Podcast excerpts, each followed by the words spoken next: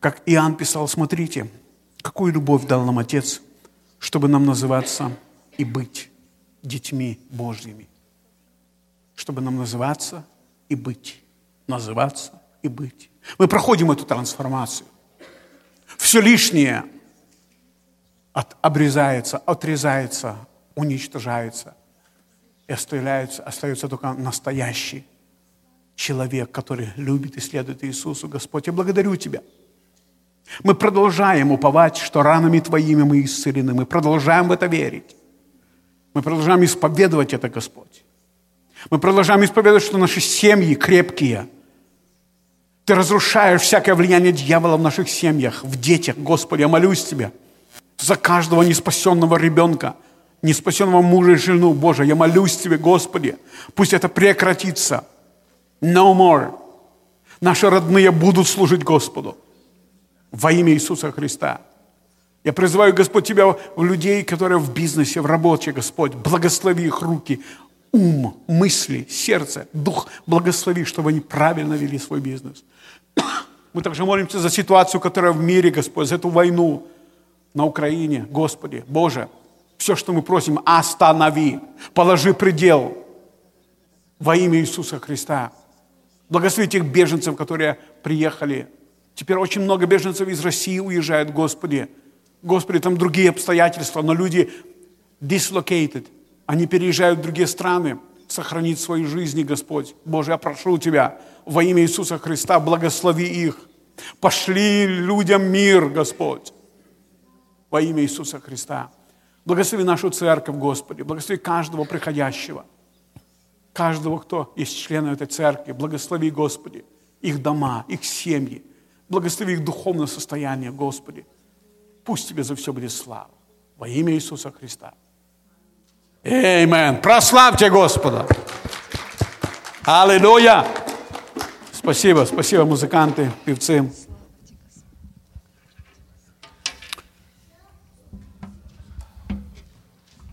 Прямо сейчас будем слушать Слово. А, конце у нас будут объявления.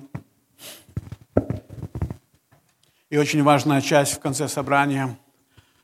А, если у вас есть нужда пред Господом, и вы хотите, чтобы помолиться Богу особенно, то а, после собрания а, молитва там, возле камина. Не стесняйтесь, приходите пред Господом, открывайте пред Ним свое сердце. Я очень благодарен. Просто хочу сейчас выразить благодарность всем молитвенникам, всем, кто молится за церковь, молится друг за друга, всех, кто был вчера здесь на breakfast, а, и вы молились, всех, кто будет молиться.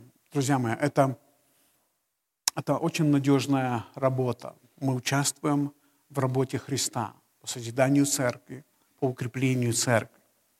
Так как сегодня служение, где мы вспоминаем смерть Иисуса Христа, то я тоже сегодня хочу еще раз напомнить, освежить в вашей памяти, в ваших чувствах, в вашем познании то, что сделал для нас Иисус Христос на кресте. И несколько следующих минут я поделюсь с вами. Давайте начнем читать Евангелие от Матфея, 26 глава, 26 по 30 стих. Евангелие от Матфея, 26 глава, 26 стих по 30 включительно. «И когда они ели, то есть апостолы, это вечеря, тайная вечеря, Иисус взял хлеб, и, благословив, преломил и, раздавая ученикам, сказал, примите, едите, сие есть тело мое. Я буквально секунду остановлюсь. Вам напоминает это какой-то предыдущий ивент? Благословил и преломил. Благословил и преломил. Благословил и преломил. Понимаете, мы в основном хотим, Господь, говорим, благослови меня. Под этим подразумеваем мое умножение. Умножение здоровья, умножение финансов и всяческие благословения, которые приходят в жизнь. Благослови меня. Но Божий принцип – благословить и преломить. Понимаете, переломить еще можно по-другому сказать, как переломный момент. Breaking point. Breaking point. Понимаете, во всем, во всем, что делается даже людьми сегодня, их испытывают на этот breaking point. Испытывают на надежность. Христос благословил хлеб, преломил, и из пяти хлебов стало много, примерно на 15 тысяч человек. Вы хотите благословения? Ожидайте преломления. Бог будет ломать. Ломать по-настоящему. Будет все трещать. Будет отлетать все плотское, все ненужное, все лишнее. Мы будем кричать. Вам когда-нибудь приходилось быть на серьезном массаже? Это просто пытки. Откуда они знают, как нажать? Я должен испытывать какое-то удовольствие. Они говорят, так надо, так надо. Друзья мои, может быть, подумайте о себе, когда вам где-то болит, поднимите глаза к Богу и услышите это слово, так надо. После этого тебе станет легче. Благословил и преломил. Благословил и преломил. Если вы ощущаете в своей жизни какое-то ломку, ломку, преломление, какой-то дискомфорт. Может быть, Бог просто хочет, чтобы у вас чего-то умножилось. И взяв чашу, благодарив, подал им. Смотрите, чашу не ломал. С кровью совсем другой принцип. Подал им и сказал, пейте из нее все. Ибо сие есть кровь моя Нового Завета, за многих изливаемая в оставление грехов. Сказываю же вам, что отныне не буду пить от плода этого виноградного. До того дня, когда буду пить с вами новое вино в царстве Отца моего. Смотрите, Христос сейчас в процессе ожидания я бы сказал, даже томительного ожидания. Он ожидает. Он говорит, я не буду это делать до тех пор, пока вы не придете ко мне на небеса. Пока я не устрою вам свой пир. И там мы вместе еще раз будем пить чашу. Аллилуйя. Слава Богу за это. Но вот еще один мой ключевой стих, на который я хотел бы обратить внимание, 30 Пожалуйста, давайте прочитаем 30 стих. «И воспев, пошли на гору Елеонскую». В английском языке, если вы будете читать все переводы, написано «и воспев гимн». Они пели гимн. В то время гимнами считались, в принципе, и до сих пор это считается псалмы Давида – там есть прекрасные псалмы, есть пророческие псалмы, где как бы Давид как бы точно видел, что произойдет со Христом. И он так и писал, что на меня смотрят, пересчитывают мои кости. Боже мой, Боже мой, зачем ты оставил меня? Помните? Это все было за сотни лет до событий. Давид писал об этом. Он был пророк, он был царь, он пел песни, сочинял песни и воспев. Апостолы не знали, что произойдет. Они думали, что в очередной раз, когда на Иисуса Христа возбудят какое-то гонение, Он чудесным образом выйдет из этих ситуаций. Они помнят, как его хотели сбросить с горы за то, что он назвался Мессией. Они вытолкнули его прямо на край холма, чтобы сбросить. И Христос, написано, прошел через толпу, и они ничего не могли ему сделать. Они помнили это? Они помнили, как они задавали ему вопросы, на которых не было правильного ответа. Их устраивал любой ответ. Они затронули самый больной вопрос всех времен – платить налоги или не платить. Если бы Христос сказал платить, значит, евреи побили бы его камнями. Если бы Христос сказал не платить, значит, римляне арестовали бы его. То есть не было правильного ответа. Но он на то и Христос. Он говорит, принесите монету, которой платите. Чье изображение? Кесаря. Отдавайте Кесарева Кесарю, а Божье отдавайте Богу. Здесь говорится об имидже, об, об, о, о, о, о образе. На монете образ Кесаря, поэтому отдавайте его Кесарю. А вы, на вас чей образ? Божий образ. Божье отдавайте Богу. Это только Христос мог такое придумать. К нему пришел Никодим, говорит, как я могу родиться, будучи стар? Действительно, без Божьей мудрости здесь нет ответа. Таких ситуаций было множество. Но вот ситуация, в которой они не знали, чем все закончится. На всякий случай у них было два меча. И они продемонстрировали эти два меча, но Христос знал, что с ним будет. Христос точно знал, что ему на голову оденут терновый венец и будут бить по этому терновому венцу, чтобы потекла кровь. Он знал, что его будут бичевать до безобразия, не жалея, ни по голове, ни по спине, ни по лицу, будут бить и все. Он знал это, что потом ему в руки вобьют гвозди, и он умрет самой мучительной смертью, которой умирали люди. Он знал. Апостолы не знали, он знал.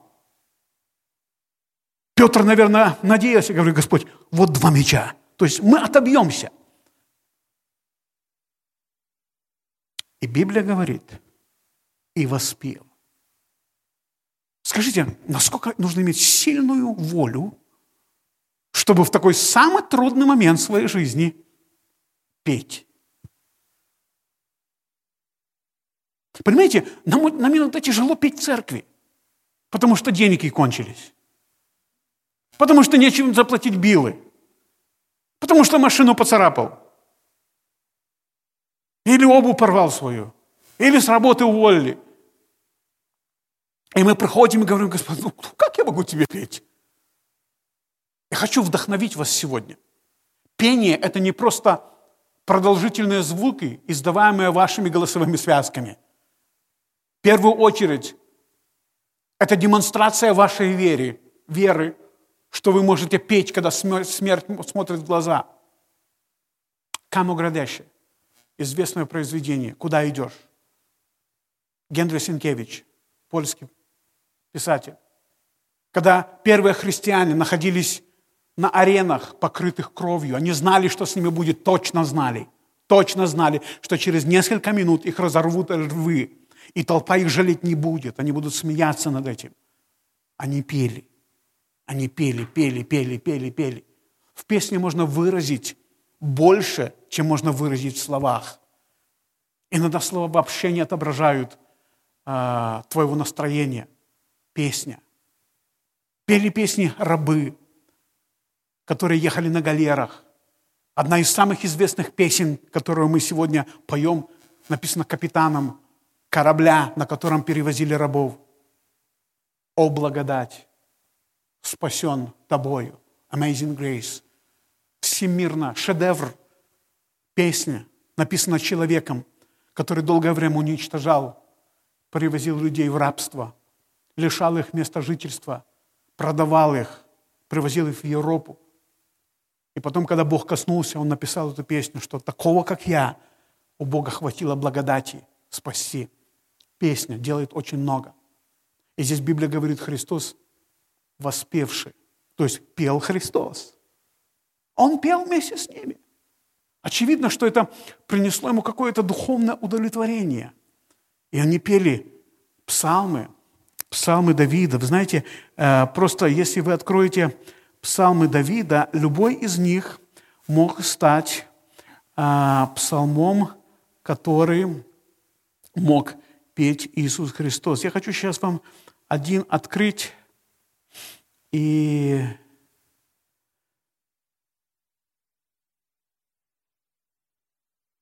и, и, и попробовать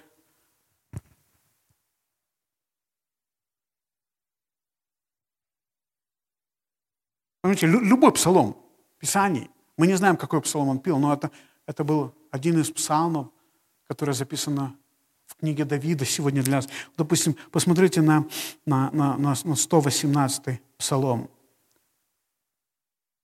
«Господь – сила моя и песни. Он сделался моим спасением. Не умру, но буду жить и возвещать дела Господни. Возможно, это псалом. Христос шел по тропинке, входя в Гефсиманский сад, и пел. Что побудило его петь? Друзья мои, прославление – это не просто часть собрания, которое мы начинаем наше собрание. Это наше декларирование, провозглашение того, что мы верим в обетование Божье. Мы знаем, что Он наш Бог. Воспев, пошли на гору Илионскую. Что интересно, история человечества начиналась в саду, Едемском саду. История спасения человека продолжилась в Гефсиманском саду. И триумфальное окончание человеческой истории продолжится тоже в саду, только уже на небесах. Очевидно, Господь любит сад. И Он свой народ называет садом. И пророк пишет, пусть поднимется ветер и подует на сад его, и польются ароматы сада. Бог видит нас Бог смотрит на нас, как на сад.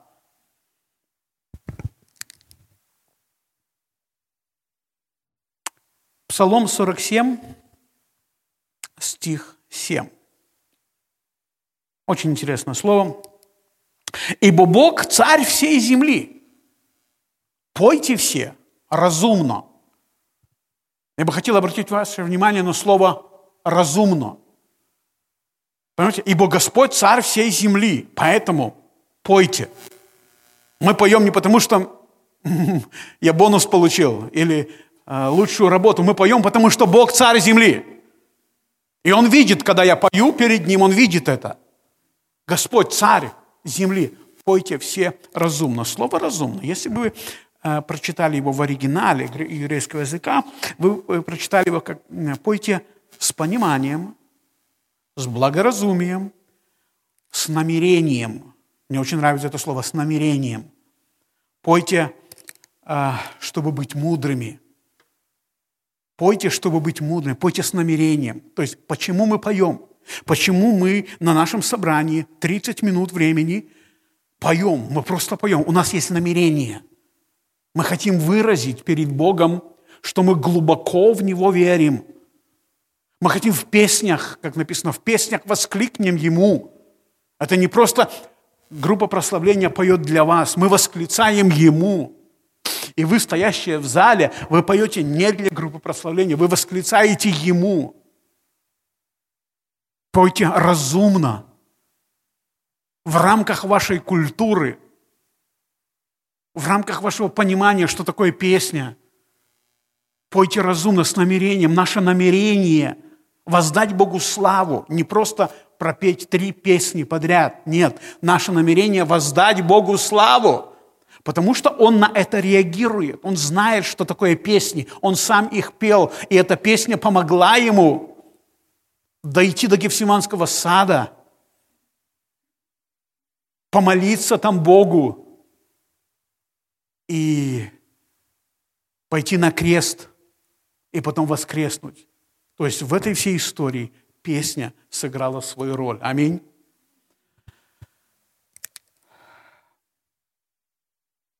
Деяния святых апостолов, 16 глава, 25 стих. Около полуночи Павел и Сила, молясь, воспевали Бога.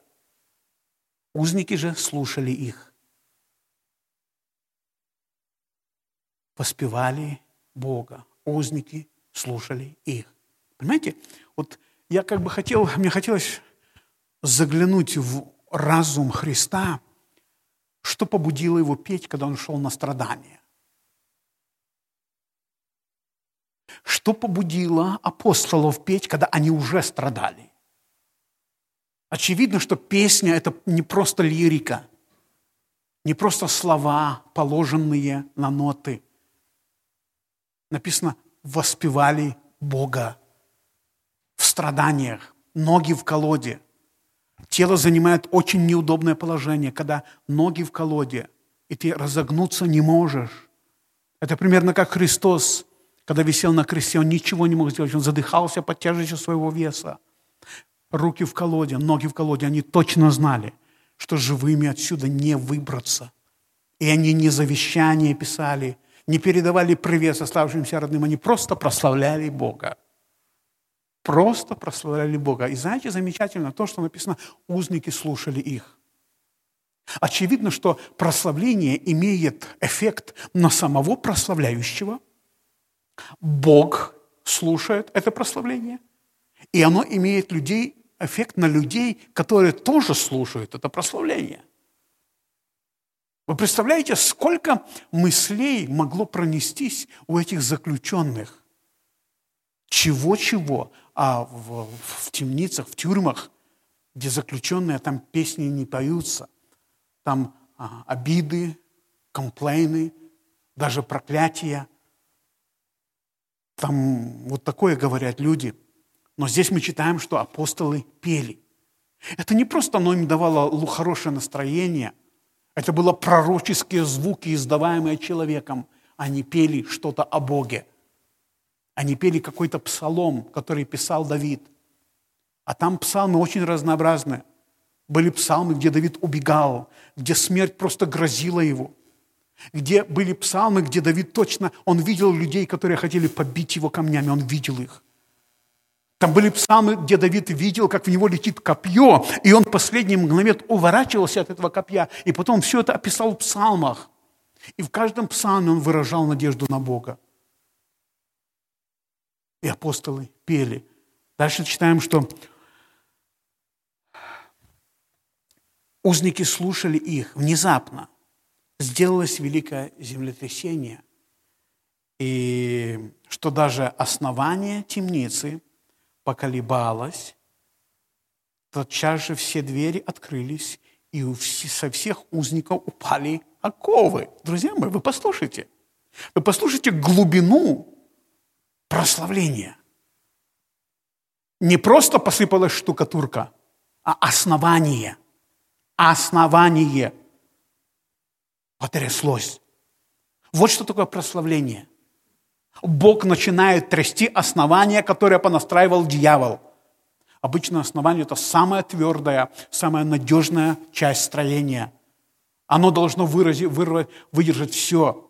Вот только что Прямо даже сегодня, вчера а, на восточном побережье Америки проходит Иоанн, ураган Иоанн. Он очень много разрушил, очень много разрушил. Вы можете посмотреть на телевизор а, фотографии. Разваленное здание, но основания стоят. Все повалило, выбило окна, двери сломало, стены, но основание осталось.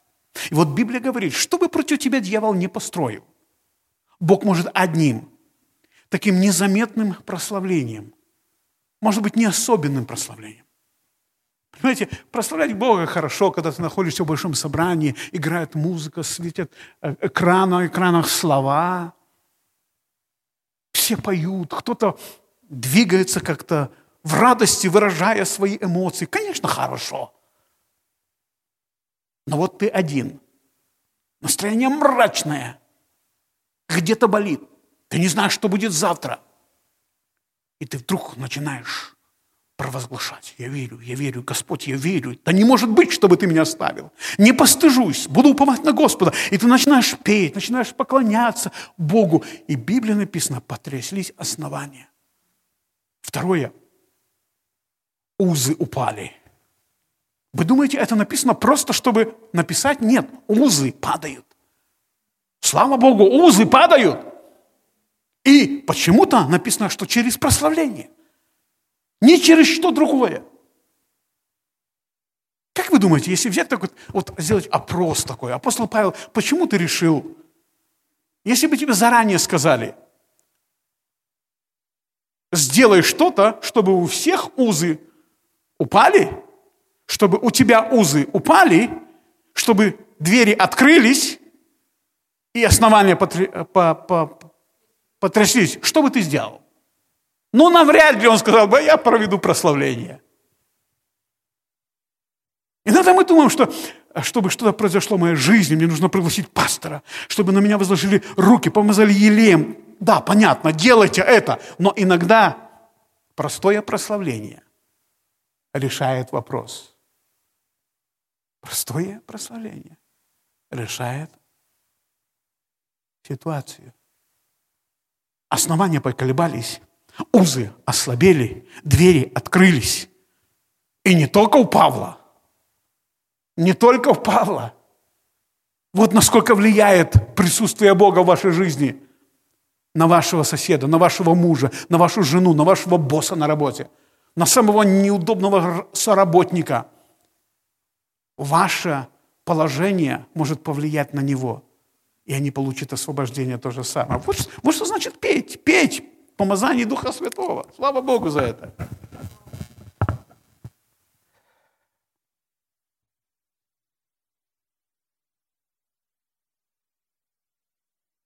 2 Коринфянам, 5 глава, 14 стих. Это последнее место, которое я вам сейчас прочитаю. «Ибо любовь Христова объемлет нас, рассуждающих так. Если один умер за всех, то все умерли». Обратите внимание на слово «рассуждающих». Здесь не написано о каком-то акшен. Вы ничего не можете сделать, чтобы любовь Божия накрыла вас. Вам просто нужно прийти и начать рассуждать о страданиях Иисуса Христа. Вы должны рассуждать. Мы говорим друг другу, ты знаешь, я все-таки глубоко уверен, что Иисус Христос умер за меня и воскрес за меня. Я верю, что Он придет. Другой человек говорит, я точно знаю, я чувствую это в своем сердце. Мы начинаем рассуждать, рассуждать, рассуждать. И в это время что происходит? Любовь Божья объемлет нас. Это очень хорошее слово, объемлет нас. Иногда, понимаете, слово не доходит. Пастор проповедует или проповедник, слово не доходит для человека. Но когда все, все, все, все в одном духе начинают рассуждать о смерти Иисуса Христа, за работу берется любовь Божия. Она просто накрывает все собрание.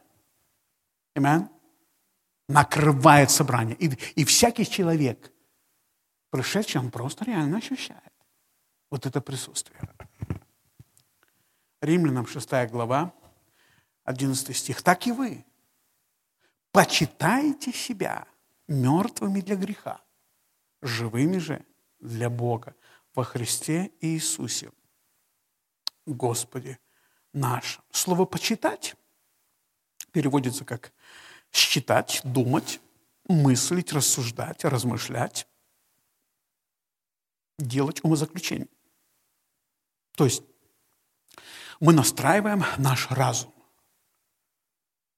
думать вот так о Боге, о Христе Спасителе. Сегодня собрание, где мы по-особенному вспоминаем смерть Иисуса Христа. Друзья, я хочу, чтобы вы еще раз прокрутили это в своей памяти, никогда этого не забыли и почитайте себя. Вы умерли для греха. Давайте все вместе повторим это слово. Я умер для греха. Я умер для греха. Это не просто красивое слово, это правда Писания. И даже когда вы согрешите сегодня вечером или завтра утром, это ничего не меняет. Вы умерли для греха. Вы мертвы для греха. Вы не живете во грехе. Мы живем для Иисуса Христа. И пойте почаще пойте. Почаще слушайте христианскую музыку. Вообще не слушайте не христианскую музыку. Там нету жизни. Она может быть красивая, она может быть душевная, но она мертва для духа. Слушайте христианскую музыку. И воспев пошли на гору Елеонскую. Понимаете, пошли на гору. Гора Елеонская символизировала страдания. Гефсиманский сад – это был сад, где давились оливки. Это было место, где под тяжелыми прессами давились, разламывались, растращили просто оливки. Вот его выбрал Христос, чтобы там его под грузом Божьей праведности, справедливости и святости была раздавлена человеческая природа, и новая жизнь началась. Поэтому пошли в сад Гефсиманский. Понятно? Можно было... В Писании очень много песен. В псалмах Давида называется «Песни восхождения». Там есть последняя книга в псалмах Давида. Вы знаете, что псалмы Давида – это минимум пятикнижие, Тора. Там есть пять книг. И последняя – это песня восхождения. Это песни предназначались людям, которые шли в Иерусалим. Иерусалим на горах. И люди, когда шли, они поднимались по горам наверх. Вот почему эти песни восхождения. Эти песни пелись людьми, которые шли в Иерусалим поклоняться Богу. Конечно, хорошо поклоняться Богу. Конечно, можно петь песню, когда ты идешь в собрание, зная, что там будут прекрасные музыканты, певцы, красивое прославление, там будет все хорошо, ты идешь и поешь. А получалось ли вам когда-нибудь петь, когда вы идете в Гефсиманский сад? Когда вы знаете, что вам будет плохо? Но вы идете и поете. Это не просто песня, это пророческая песня. Поэтому я просто убеждаю вас, друзья мои. Христос знал, чем пользоваться, когда ему трудно. Пользуйтесь тем же самым, когда вам трудно. И вы увидите, что после этого может еще быть еще хуже, но потом будет воскресенье. Аминь? Давайте встанем и прославим Господа.